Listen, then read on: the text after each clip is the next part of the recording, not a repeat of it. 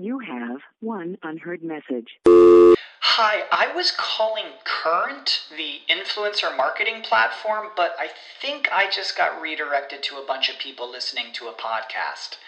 Well, anyways, I was calling Current because I was told they could help get my brand set up on TikTok Shop and even build out an affiliate program of content creators promoting my brand. And even have those content creators go on live streams and promote my product there. Wow, I could really use Current. I also heard that the brands they work with are making millions in sales.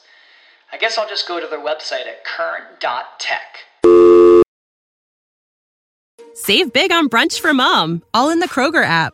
Get 16 ounce packs of flavorful Angus 90% lean ground sirloin for $4.99 each with a digital coupon. Then buy two get two free on 12 packs of delicious Coca Cola, Pepsi, or 7UP, all with your card. Shop these deals at your local Kroger today or tap the screen now to download the Kroger app to save big today. Kroger, fresh for everyone. Prices and product availability subject to change. Restrictions apply. See site for details. Welcome to Webcology. Webcology is the show that takes you into the deepest and darkest ends of the ecosystem on the internet. Our guides will take you on a journey into web marketing and bring you the experts and the information so that you can further explore the web marketing world. Now, here are the hosts of Webcology, Jim Hedger and Dave Davies.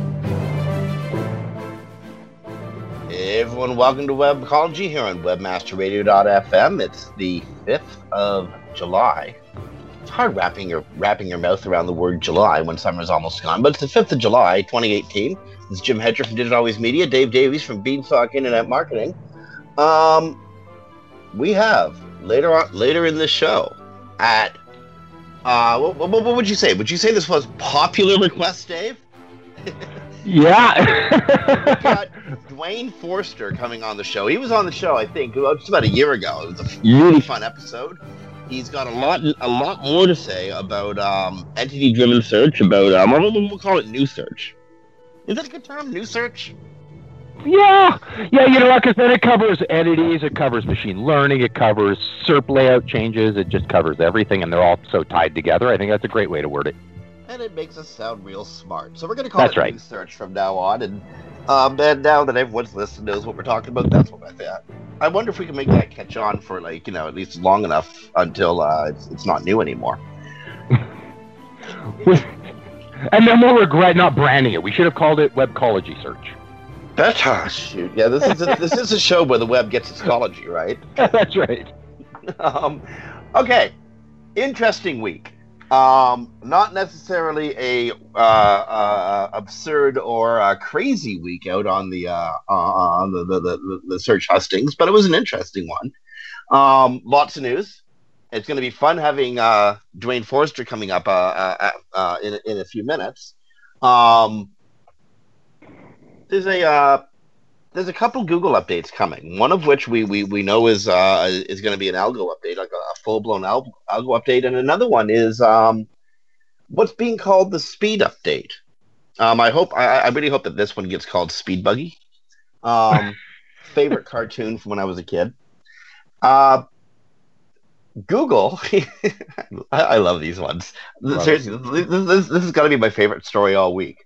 Uh, this is from Search Engine Land. Barry Schwartz wrote this on uh, July the 3rd, so two days ago.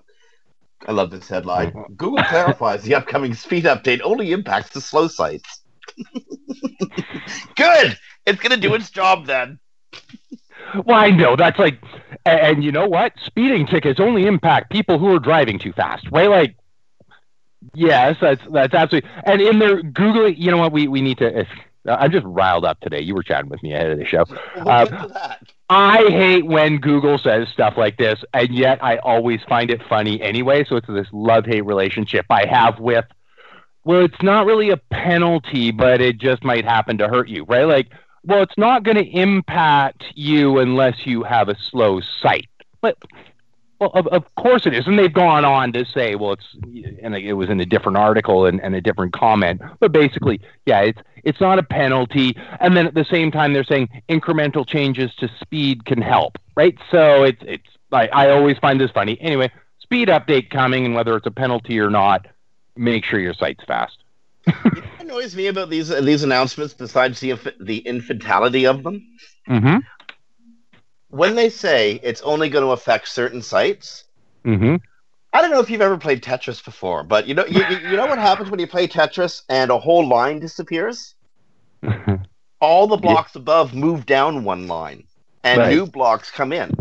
Yeah. It's it's it's it's the way the game works. So if you remove something, it's only affected that one thing, except it's affected everything else that's been associated with that one thing.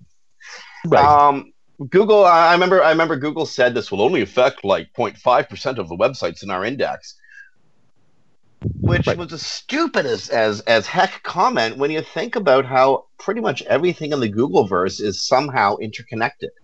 Um, one document affects affects the perception of another document. Therefore, if you change the parameters of that original document, you're subtly making changes uh, to every other document that its reference uh, somehow affects. It's a butterfly effect, most certainly, but it's a very real one. Oh, indeed. And I mean, you've got that case of, you know, you can't, if you ran a company, you can't eternally chop the bottom 10%, right, to, to, to save money because eventually you're just chopping off limbs of the last poor employee who's there, right? Like, it, it doesn't work. And that's what they've got here. Well, it only affects the slowest. Okay, so if everybody speeds up, what are the slowest now?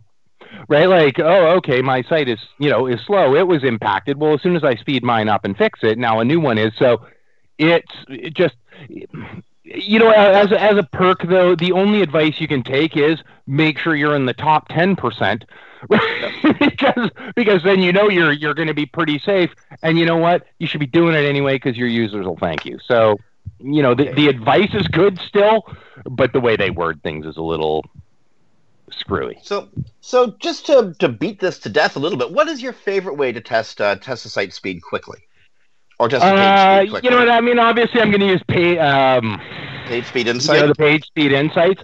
Um, Yeah. But my actual favorite is GTmetrix. ah, right. Excellent. You know what? Those were the two that I had in mind. excellent, excellent. um, yeah, they're they're both good. One of them gives you Google's perception, which is not necessarily true. I like I love that one because I've actually made sites, and this has happened slower and, and improving in page speed insights, right? Because it's built on global rules, so it's like, oh, okay, well, if I just like you know tweak these things, I actually have to make the image worse and and bigger and bulkier, but it'll pass this test. All right, like, there we go. It'll it'll pass. You don't do that in real life, but you know, because your user should come first, and you know, it's a matter of one point. But still, um, it's you know, GTmetrix is where to go when it comes down to uh, actually improving your page speed. And and the, the, the GTmetrix, like like PageSpeed Insights, a free tool. Use it. Um, the output of information, including the recommendations, are always useful. Yeah. Um, and then let's face it, it's nice and colorful. You get, get the graphs and, and reports, and you, you know what I mean. Yeah. uh, nice and colorful. Um, okay. I love these ones too. This is, my second favorite story of the of the day, just again because I I, I, I love branding stories. I, I really do. Like this is this is this is what we want you to think of us. Is, is a branding story. So Google's retiring AdWords and DoubleClick uh, brands. So AdWords not going to exist much longer. DoubleClick, which incidentally, DoubleClick is a fine, ancient um, uh, ad exchange. Uh, Google purchased that what in 2007, 2008. Um, they just did, that- and you and I, my friend, were discussing it on our way to whatever that restaurant was that had some truffle stuff in New York. It was that day during SES New York, and you and I were Oh wandering the. God. nice memory. Yeah, I totally remember that. Nice. Um, Uh, that was a huge. That was a huge story when Google purchased this. Uh, purchased DoubleClick. Um, you kind of knew that they were going to take over the on. Like they already dominated, but the purchase of DoubleClick meant they were going to take over the online environment, advertising Okay. environment. and it kind of worked. I, I, I hear they they're named to know anyway. Not Well- anymore. if you are um, if you're advertising uh, through Google AdWords or across the uh, DoubleClick um, uh, uh, uh, uh, display display network, Google AdWords is now going to be Google Ads, DoubleClick um, advertising, and the Google Analytics 360 are now going under the brand Google Marketing Platform. So, yo, yo, people out there, this is going to affect you, even if you don't think it's going to affect you, because Google Analytics 360 is now going to be under the Google Marketing Platform, which is where um, display advertising is also going to be housed. Um, oh, one more, one more thing. DoubleClick for publishers and DoubleClick Ad Exchange are now going to be uh, thrown into Google Ad Manager. I love that they called it Google Ads because the first thing I could think of was yeah, that's a really peculiar like following the follower because they're following. that's Bing went with Bing ads. Now they're Google ads. Like, okay, normally Bing follows Google by by a bit, but this is you know they've obviously decided, yeah, Bing had the right idea there. Um, I, I I do get it, but I I it's one of those I do and I don't get it because AdWords was just so so clear, but I think they might have been worried that AdWords was so tied to paid search, and clearly their eye is outside of paid search, um, and you know uh, across a whole array, and I'm sure you know my television at some point in the not too distant future. So that is true, and you know? Uh, AdWords is an 18 year old brand. Uh, they've been calling it that for um, since the year 2000. Incidentally, if anybody wants to uh, really recall when Google got into um, small box like advertising, 18 years ago, 2000. Um, it amazes me that it was uh, like I remember when they did that, like it was yesterday. Yeah, yeah. I do. You knew you knew something coming. Now they're like, "You're 18, get out." But uh, indeed, um, but I think you're right. Uh, they're they're they're obviously expanding far beyond the small boxes seen at the uh, at the, uh, the, the right of uh, search results and maybe at the top or bottom or wherever the heck they're they're they're they're, they're placing AdWords results these days. But they, they're also placing them in YouTube videos. We're trying to place them in radio ads, and like as you said, Dave, I'm pretty sure that they're aiming at the. In fact, we know for a fact they're aiming at the TV market. Um, DoubleClick a little bit more interesting. DoubleClick was never such a uh, an opaque brand. Like it was not, it was never like clear what DoubleClick was unless you were involved in uh, banner advertising. But any display ad you see out there, ninety percent likely it's gone through the DoubleClick system. Yeah, yeah. Now they're doing good, and now they're doing it under a different name. Yeah. Um, and again, uh, uh, uh your analytics platform, especially especially analytics for for for the paid work, that's all that's going to be folded under into Google Marketing Platform. So that's where you're going to be looking and fi- looking for and finding that stuff in the future. Um, I wonder what we is it. Is a polite to ask? Um, is this Google copying Bing? You know what? We'll we'll find out from Duane's reaction when we do ask. it, it's interesting because they're moving a lot of stuff. Um, you know, in, in the partners that's moving over to the Google Manager and stuff. So they, they're obviously doing a, a big push to uh, to rebrand and you know change the way things are things are named, and uh, it's going to be interesting. So anyway, obviously they got stuff on the radar we don't know about. So that's fantastic. It looks like we'll have a show for another 10, 12 years. Excellent. Okay, this one's scary this one this one really this should should bug you piss you off all that stuff. Um, i'm actually pretty sure it does dave because you're the one who put who posted it. From this is a business insider story on uh, google um, allowing outside app developers to um, access people's uh, gmail. Yeah. Yeah isn't that great? Um, um so according to the uh, the wall street journal if you s- sign up for price comparison services, automated travel itinerary planners, um, from from a advertisement in your Gmail, some of the companies involved in price comparison services or automated travel itinerary planning will use software to scan your email, um, scan the headers, pull over private messages and they actually get into and um, read the internal um, parts of your, your your your your emails in the Gmail system, not like not just the front of envelope stuff like the headers. Um, that's that's like um. What, what what what do you say to that? Like, oh my Yeah. god, one point four know. billion people use Gmail. This is one of those cases and all the people like it, this is an app thing. It had to connect to your account. You let it um not understanding. yeah, when they say stuff. yeah well exactly and that's this is one of those cases where you kind of don't see that coming. Where, where i i actually i I saw, you know, often I'll, I'll end up going, yeah, it's, it's kind of your own fault. You, read what that thing says. It, it did exactly what it was supposed to do if you just read it and it instead of clicking accept. Um, and I'm talking about the brief ones. But this is one where it clearly, yes, it might have asked you, but I think any user has reasonable intent when Google's asking their permission to connect things together to go, surely Google isn't handing over my emails, right? Like my full email. I understand if they need to see the from twos for something about, you know, some interaction here. Yeah, sure. I want you to see who I email with so that I can send them all a bunch of spam requests.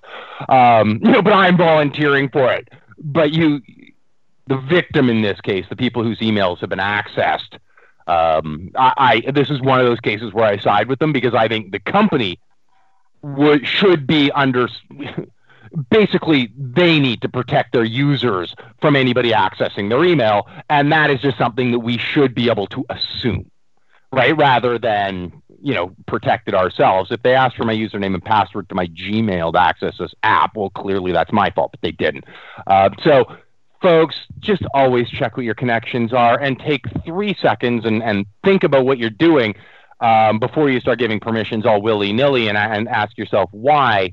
But in this case, I, in my opinion anyway, the fault really lies on Google because I think I should believe that Google will never actually give away my emails themselves. Even if I'm saying, yes, you can access Gmail, I, I- I think it's reasonable for me to go, yeah, what they mean is my from and to connections and, and who's getting my emails, not that Google's actually going to go, yeah, here's all of his emails. Indeed. Like, That's quite a glitch there, Google. Um, so please don't try to fob it off as a glitch because I'm not sure anyone's going to believe you. It's been going on way too long. Don't Yeah. don't go that direction. Try a different PR tactic. Take my advice on this one, please. Oh, and uh, stop the punchers from reading my Gmail. wow. Okay, I wanted to get into an article that you wrote. It was actually uh, published uh, just earlier today um, over at uh, Search Engine Land, predicting the value of search engine of a search engine ranking signal.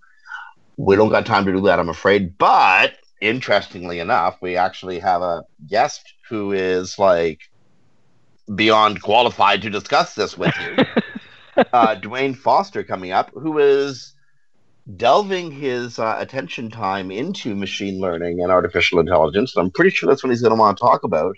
And he's going to want to talk about that coming up after the commercial break, which we're going to be taking right about now because it's 21 minutes after the hour at the time of recording. And on behalf of Dave Davies from Beanstalk Internet Marketing, this is Jim Hedger from Digital Always Media. You are listening to Web Webcology on webmasterradio.fm on the 5th of July, 2018. Friends, stick around. We got Duane Forrester coming up after these messages.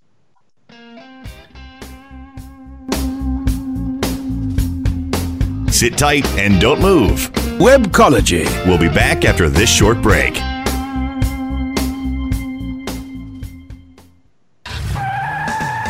Are you looking for the best in WordPress speed, security, and scalability? WP Engine is a digital experience platform for WordPress, powering digital experiences for large brands around the world.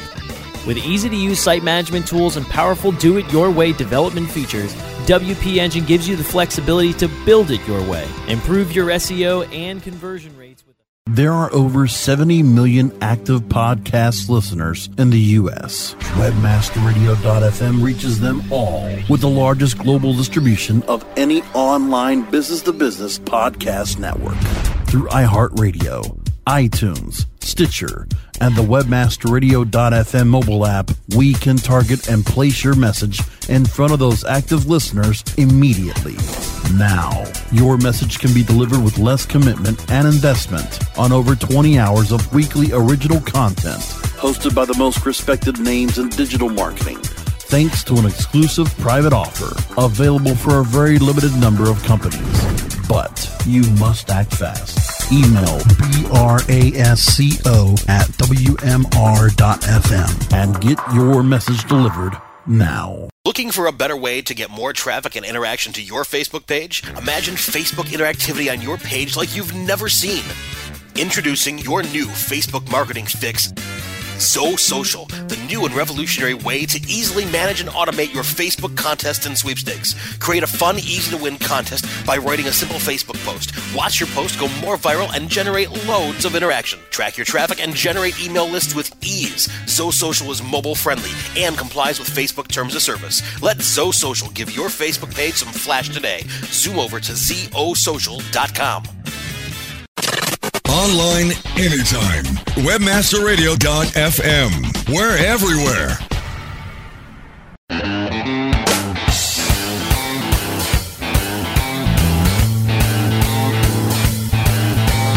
Commercials off.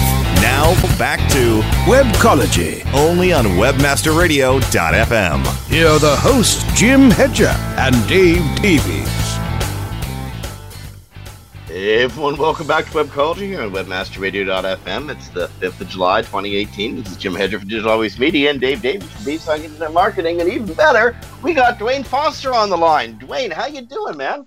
I am good. I'm good. How are you guys doing today? Uh, uh, better that you're here. Oh, well, thank you. Um, just, you know, happy Canada Day and 4th of July at the same time. Thank you very much. Yes, it's been uh, a heck of a week for me. Um, sitting around the house alone on Canada Day, uh, sitting around the house alone on July the 4th, um, building onto a theme here for all of my major holidays in life. Uh, you know, my birthday, sitting around the house alone. That's, uh, that's what 2018 is all about. You, your motorcycles, your guitars, and your Yeah. loneliness. Yeah, no, I'm technically never really alone, am I? Nah. No. you got, and you got all of us too. Oh, right. That's the most depressing thing you've ever said, Jim. Well, I when you put it try. that way. Well, and you know what? In the uh, in the near future, you're also going to have all your you know, uh, robotic and automatronic buddies that are you know going to be popping up, um, like, like weird pop-ups. Already have them. Okay. Oh yeah, no, I mean, I've got all the devices. I spend my time uh, chatting with uh, with Alexa and Google and Cortana and uh, Siri, and um, it's uh, it's always good for a laugh. I can tell you that. Well, um, I mean, I'm you're half joking, but I think you're also half serious because you are. I mean, you are running a lot of experiments on the different systems. Um, who's the best Yep. conversationalist? So it really depends on what you're trying to accomplish. I mean, like if you if you're looking for facts and figures, um, you know, Google still has a marginal lead, if you will. Um, if you are um, if you are truly up to understand where the future of conversational engagement is, you need to go ask Alexa to chat. And um, I'm, I'm not going to say her name because the minute I do, my Alexa in the corner is going to oh, there she goes. Hang on, I'm gonna, go, I'm gonna go hit a button here and turn this gal off because holy cow! If I don't do this, she'll just be like all up in my face. And uh, there we go. So what you want to do is uh, ask Alexa, say Alexa, let's chat, and that will take you into an area of Alexa that was built as part of a competition for universities and indeed for anybody to use uh, Alexa and AWS to build a system capable of having a conversation for a minimum of 20 minutes.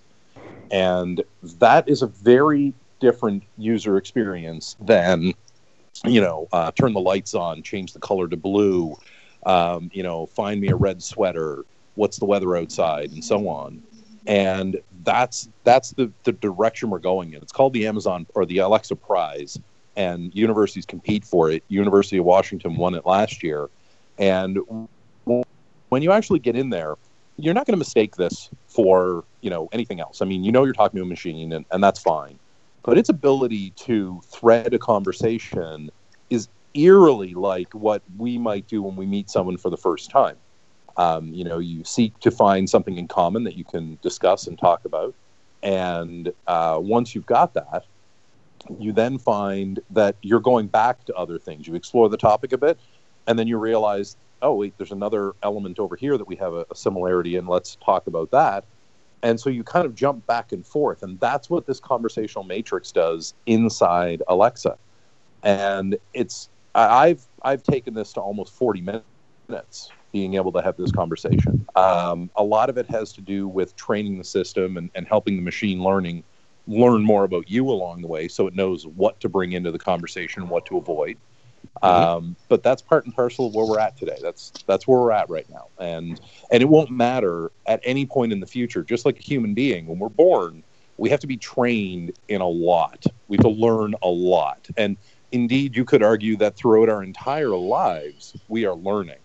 Mm-hmm. Um, and so machines would be no different. You know, even when we turn them on, you know, it's it's tempting to think that when you turn on this artificial being that is your new best friend, they will suddenly be up and running and answer everything perfectly and know exactly what you want. And they're not going to know any of that crap unless you train them.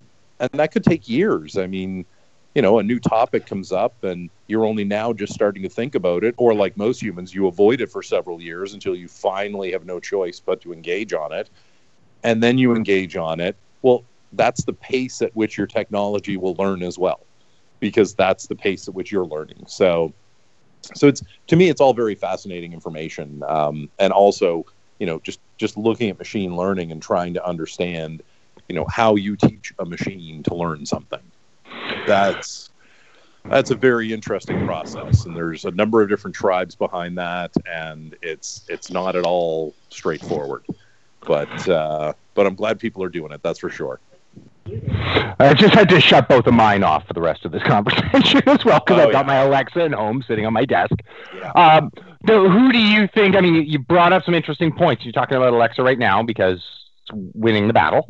Um, it, you know, in in conversational you know, we're watching Google certainly in the SERP, certainly in their algorithms, you know, RankBrain, whatever, uh, pushing into entities, which is going to, you know, entities and machine learning, which is obviously going to have a lot to do with with conversational voice search. Yeah. From the conversational standpoint, you know, it accelerated Google Translate's capabilities, you know, more in a day than humans could in ten years. So it, it does a job. Who wins. Both of them are doing great, but oh. Alexa can get, you know, or do they just serve different functions? Is it that yeah. Alexa is sitting there so I can buy stuff easy and Google's sitting there so I can have a conversation a couple years oh, from now? Oh, hell no. That is that is an easily oversimplified cop out. That's what that is. So, okay. so I'm not going to let you stand on that BS. All right, here's here's the reality as I see it unfolding. Um, ultimately, the winner is the consumer.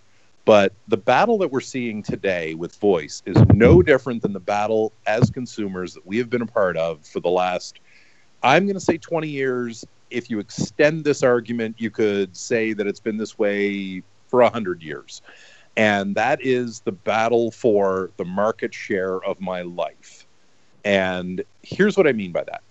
If you look at like right now i think amazon if you look at the categories they have coverage in it's something like 18 categories and google is 22 categories or it may be the numbers are reversed on that. Regardless they're pretty close to each other in terms of the different types of information that they can bring back for you whether it's straight data lookup you know weather information um, event information and so on.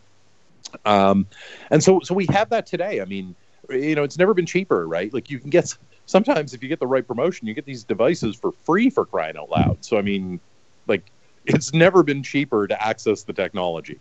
Um, and what's really fascinating though is when you look at how they are extending into our lives. Uh, Google has, excuse me, Google's big bet around uh, the Internet of Things, and you know, just recently, I think it was in the last couple of months, they announced that they have a partnership and standard that allows them to connect with like 20 or uh, sorry 5000 internet of things devices. And you know these are things like televisions and refrigerators and vacuum cleaners and you name the household object. Uh, if it's capable of being quote unquote smart uh, and it runs this protocol google has the ability to talk to it to deal with it to you know interact with it and control it. And that that's a that's a big deal. I mean, that's a major footprint into uh, the structure of the average consumer's life. Now, if you look at Amazon, Amazon has partnerships with Ford and with Audi. And so you can buy a vehicle that has Alexa built into it. Um, more than that, uh, Amazon just announced last month a partnership with a company called Lennar. Lennar is a, um, they build houses, they build communities, neighborhoods. And so you will be able to buy a home through Lennar and have Alexa embedded in the home. So, you know, we're all talking about this in terms of a device fight, a battle royale for my mantle space, if you will. Google and Amazon are thinking leaps and bounds ahead of this conversation. They're thinking about how do I change your home buying experience or your object buying experience so that all of the major pieces of your life that you interact with, spend time with, or otherwise engaged with point you back to us and fill in the blank on who it is. So, who wins? I, I don't know that I want a winner if we have to pick between one of the two of them because this truly gets us to that Star Trek moment computer embedded inside my home where I can simply speak and get answers it's the two of them that get me there. Having well, one winner, ah, that just that just doesn't feel right to me. You know, you I, you've almost short circuited a question I've been working on for the last two minutes, um, because we're, we're often taught to think in terms of winners and losers. Um, if Alexa wins, then Google must lose. If Google wins, right. then Alexa must lose. But as you said, one of them is looking at uh, being being integrated into the infrastructure itself, into the into the the, the, the, the frame of the house the other one is looking at being part of the um, the appliance the world. That, well, the pieces that fill the home. The pieces that fill the home, indeed. So, does there actually right. have to be a clear winner, or is there space for them to work cooperatively? Oh, is I there any will?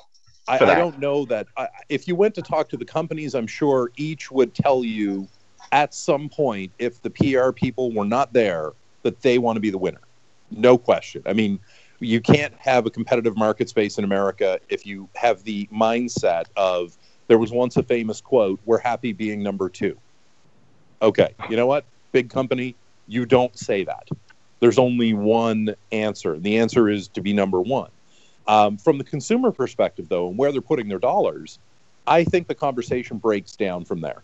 And if you actually look at where consumer dollars are going today, let's break this out by um, by household income. So those over 150k, um, they're buying of these new devices. So uh, Amazon Alexa, Echoes, and and so on. That has slowed year on year, which makes sense. They were the early adopters. They got in two years ago. They don't need a new device this year. That's fine.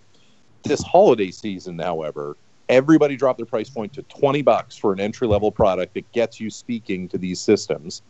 And suddenly, the group between 0 and 75k income and 75 and 150k income. These people are now all over this, and they have more than doubled their purchasing year on year for these devices. So, you know, we, we see a lot of things that, you know, I've been asked if this is a fad. I can assure you it is not a fad. Um, you know, and, and if you look at the way humans, we speak four times faster than we type. As we get older, it's harder to see the screens, so speaking versus typing on a phone makes more sense. Uh, for those who are visually impaired to some degree, voice is better.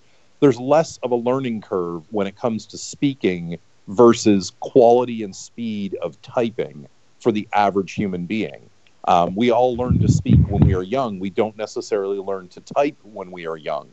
Um, there's all kinds of reasons for that. Chief among them, if you want proof of this, is go to the career website at Amazon and just take a look at how many knowledge engineers they're hiring for Alexa. I think right now the number is somewhere between six and seven hundred open jobs for knowledge engineers. And roll that back. Take the job title out and just look for open jobs that are available at Alexa. That number's close to I think the last number I saw was just over seven thousand jobs.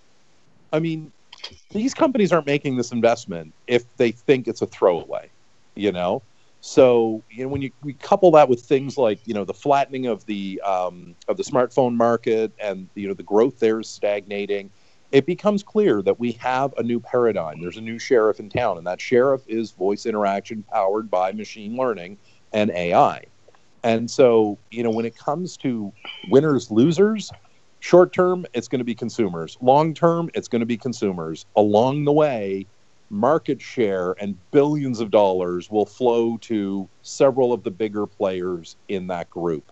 And when you're talking about billions of dollars, obviously more is better, but I don't think anyone's going to complain about a little more billion or a little less billion. You know, it's it's th- th- there's there's a rationality that happens there.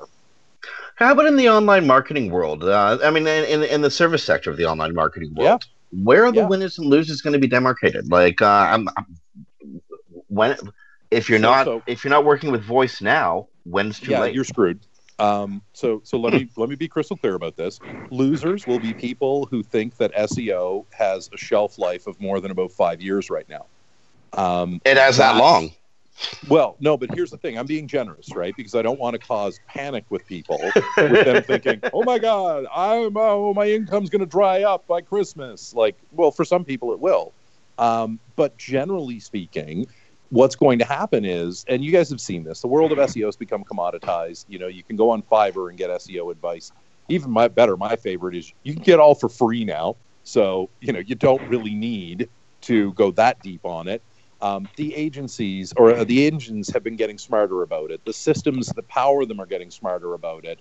The consumer patterns of what they're looking for have been so well defined at this point that it's relatively straightforward for the engine to get the correct answer in any given situation.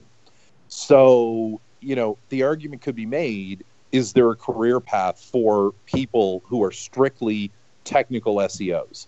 The work still has to be done, absolutely. But is there any upward mobility from manager to director to vice president? That is much more in jeopardy. And so, if you are um, if you are an agency or a consultant and you're providing only one area of this um, kind of advocacy for your client, this becomes a challenge for you because fewer and fewer clients with big enough pockets to make it worth your while will exist to take only that sliver of information. And that that's detrimental obviously to your business.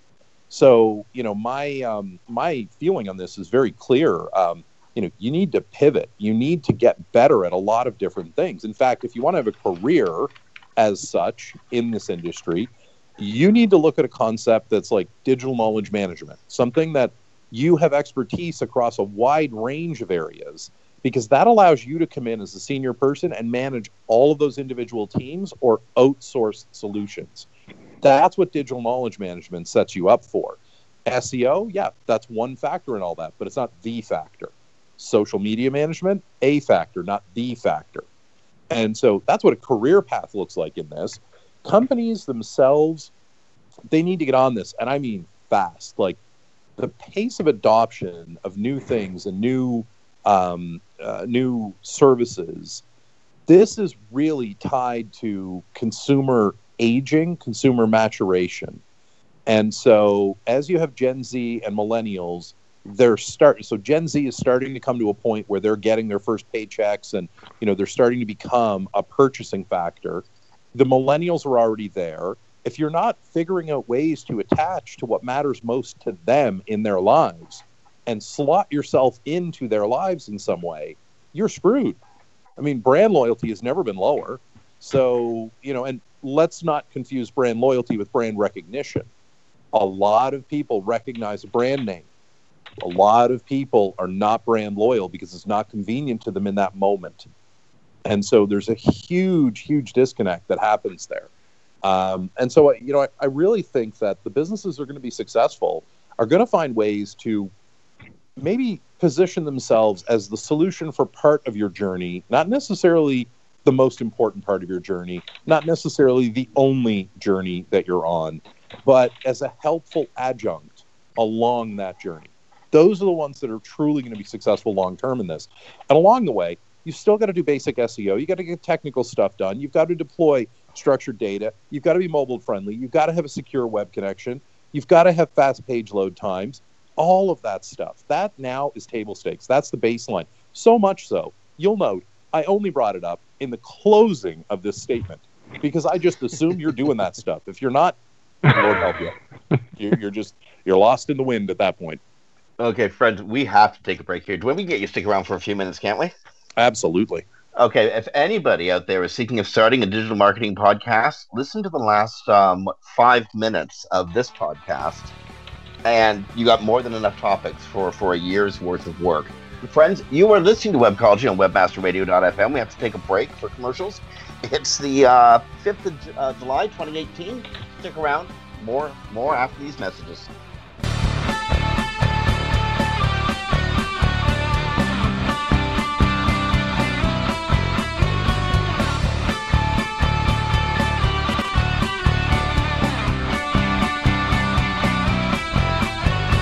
Sit tight and don't move. Webcology. We'll be back after this short break. Ready to do a podcast for your business? Make that podcast elevate to enterprise level. Let webmasterradio.fm expedite and execute your podcast to build your brand and broaden your customer base. Webmasterradio.fm has worked with the world's biggest tech brands, Google, Yahoo, and Bing, and I've worked with fast growing brands like ShipStation and GoDaddy. Now it's your turn. Contact BRASCO at WMR.fm and rush your enterprise level podcast into production at a very reasonable rate. Email BRASCO at WMR.fm. Hi, I'm Montel Williams. Most of you know me as a talk show host, but I'm also an author, actor, single father of four, avid snowboarder, and I'm also a medical marijuana patient. Living with multiple sclerosis, I'm in pain every day. Medical marijuana is my last resort, and it helps me when all other drugs have failed. If you'd like more information about medical marijuana, you can contact the Marijuana Policy Project at mpp.org or call 1 877 JOIN MPP. WebmasterRadio.fm. We're everywhere. Find our shows on iHeartRadio, iTunes, Stitcher, and anywhere you download your podcasts. Pick out some new favorite podcasts now.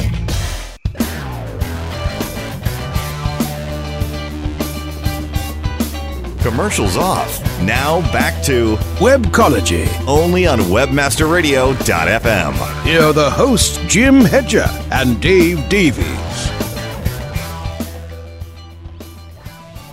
Everyone, welcome back to Webcology here on WebmasterRadio.fm. It's the 5th of July, 2018. This is Jim Hedger from Digital Always Media and Dave Davies from Beanstalk Internet Marketing. We're joined by Duane Foster.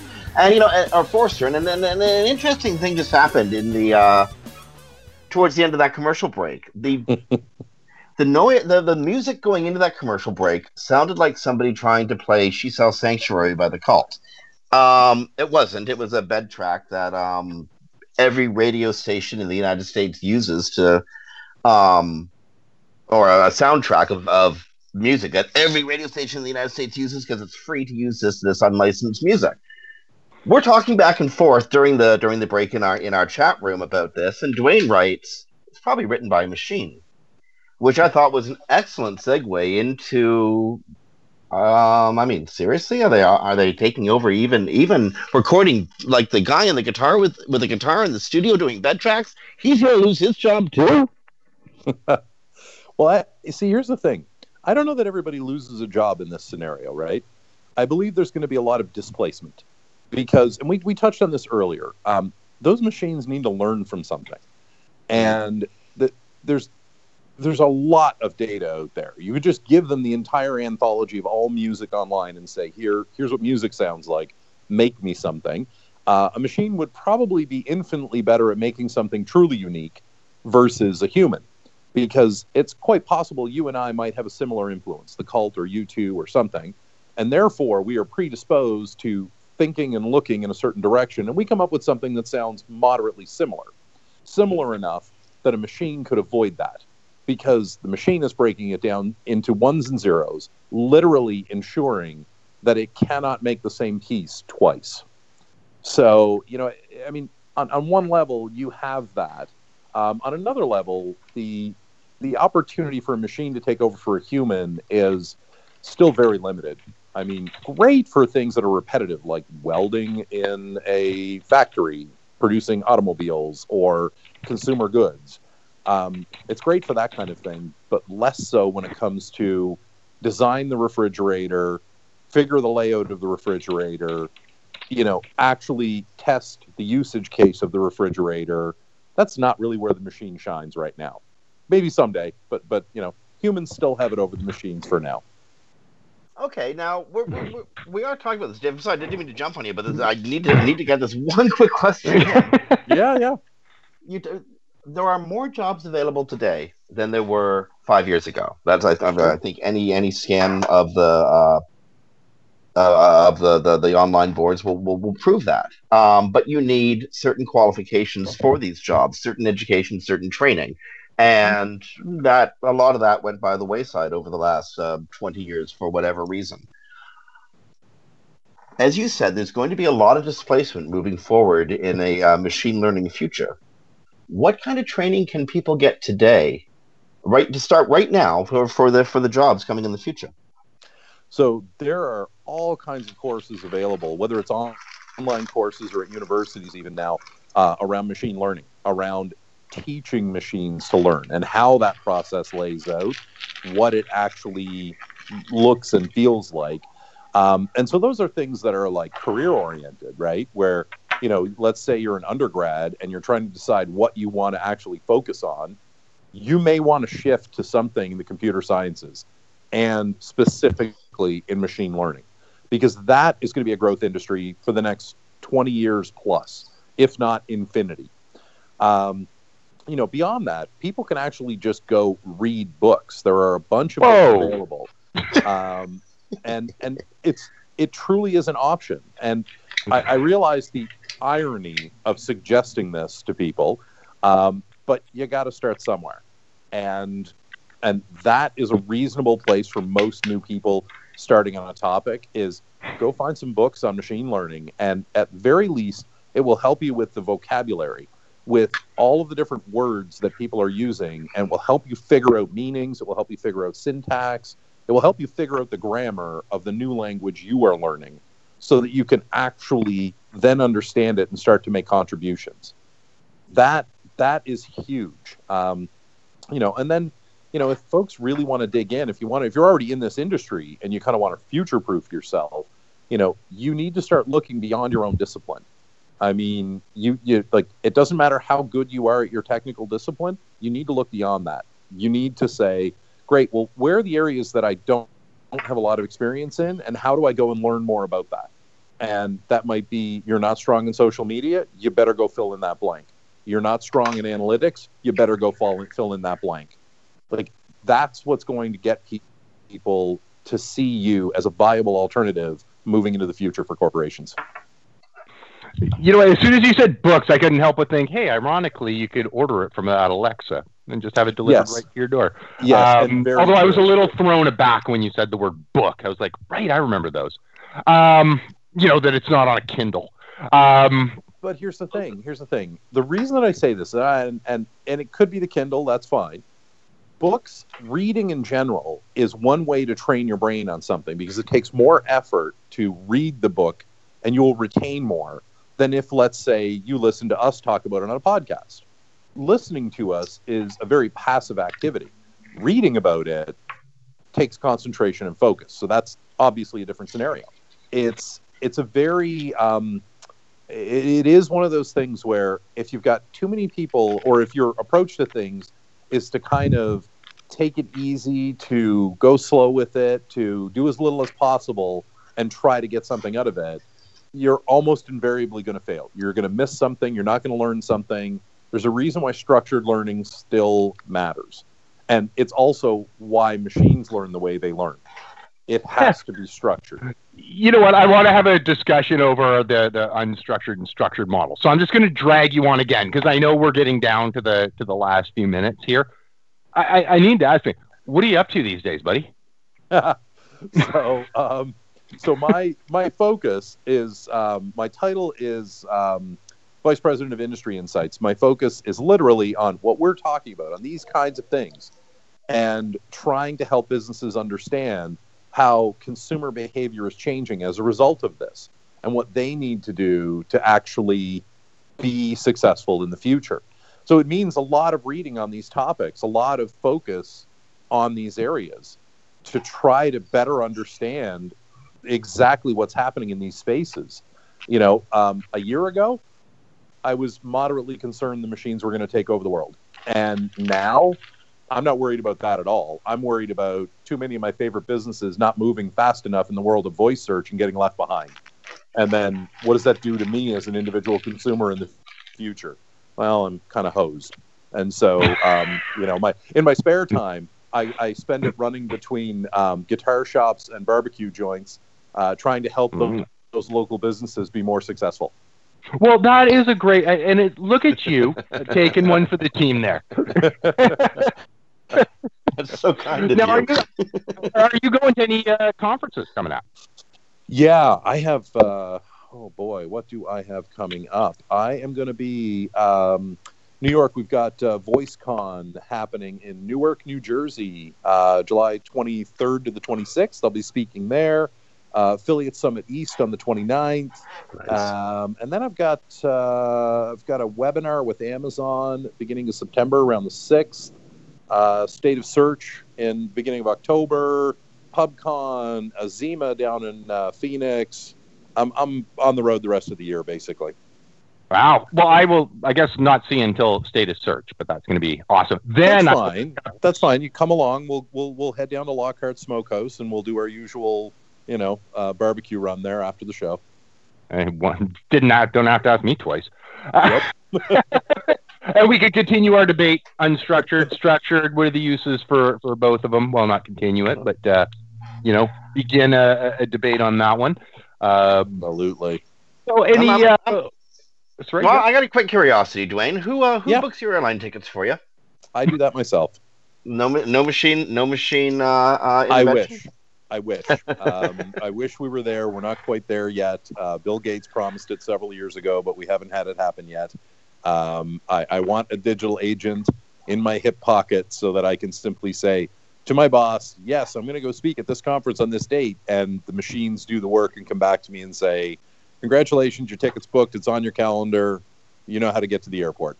And then even then, I want them to book a car for me, and I want them to clear the path with no traffic. Kind of don't care how they do that. Nuclear option is fine for me.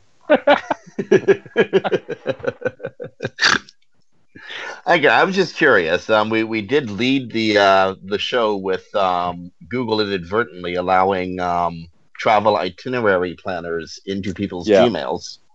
Yeah. And listen, you know, I'm not. I'm. I'm all for privacy. Um, not arguments that I am taking sides on by any stretch of the imagination. But we do not get to the utopian world of the machines being useful to humans if we don't share information. So, you know, to bring in some of the structured, unstructured, whether we do this in a structured manner or it happens without our knowledge in a more unstructured way, it still has to happen. You have Well- to you have to train the machine. we Otherwise, live in a rather laissez-faire world. Um, Yeah. I mean, I know we have rules and regulations, but we only tend to have rules and regulations after we've gotten somewhere. Oh yeah, after somebody's been hurt, you get rules and regulations. Um, and yet, we are smart enough to know that we need to build the rules and regulations up front. Like we we are smart enough to know that, and yet I, I yet don't know that we're doing it. Yeah, Yeah, indeed, and yet we haven't. we don't. Yeah, historically we hadn't, but um, it's uh, it's pretty important, especially with this kind of thing. I mean, you know, this is this is important stuff. This is the data of who we are as individuals, and so it's incredibly important that it's managed properly. If there was anybody working on rules, regulations, privacy, or concerns um, at a government level in America, who would that be? Oh well, I'm hoping Matt Cutts is involved at some point. Indeed, um, a conscientious, uh, and rather an amazingly intelligent person. But I understood that he was involved in just making the U.S. government easily accessible to people. Yeah, that's Matt. Matt's work is is quite a bit different. Um, I, you know, I don't know. It's difficult because we, in order for us to have the rules and regulations that we need, the legislation in place, um, we actually have to truly educate the lawmakers. Yeah, indeed. And in a lot of cases, we have people who are formulating laws that generationally come from a different time and that don't necessarily have the same um, flexibility on their information as another generation might have. so we have to have those open conversations in order to facilitate that growth moving forward. Um, ultimately, it takes time. I mean, none of this stuff happens quickly, and I'd be actually more concerned if it did happen quickly, because chances are we got something wrong if we move too fast. Indeed, I, I think you were you were thinking of um, in, in, in that example of Ted, Mm-hmm. the, uh, Senator Ted Stevens, who, while trying to explain uh, the internet, ended up explaining T- TCP/IP without realizing what he was doing. The series of dump trucks going through the tubes. yeah, yeah. Um, and it, actually, it was a good analogy for completely the wrong thing. Yeah, exactly, exactly. Um, I think you're about to get the hook, Jim. We are about to get the hook. I can see Nebraska's screen moving on my screen. um, my great fascination here. Okay, we are about to get the hook. Uh, I want to keep this conversation going because, damn, this is interesting. Duane, we got to get you to come back again. And uh, friends out there, if you see Duane Forrester's name on a conference pamphlet, a conference advertisement, bloody hell. Book your tickets. Get a machine to book your tickets. I don't care how you book your tickets. Go listen to this guy because an hour with him just isn't long enough. Duane, thank you so much for being on Webcology today, man. Absolutely, guys. I appreciate the time and thanks for having me on the show. Okay. Friends, that was Duane Forster, um, uh, a technologist extraordinaire. You've been listening to Webcology on webmasterradio.fm. It's the 5th of July, 2018. Stick around the radio. On behalf of Dave Davies from Beanstalk Internet Marketing, this is Jim Hedger from Digital Always Media. Stick around the radio. Great stuff coming up after these uh, after these messages. We'll talk to you next week. The opinions expressed on this program are those of the guests and hosts and do not necessarily reflect those of webmasterradio.fm's management or sponsors. Any rebroadcast or redistribution without authorized consent of webmasterradio.fm is prohibited.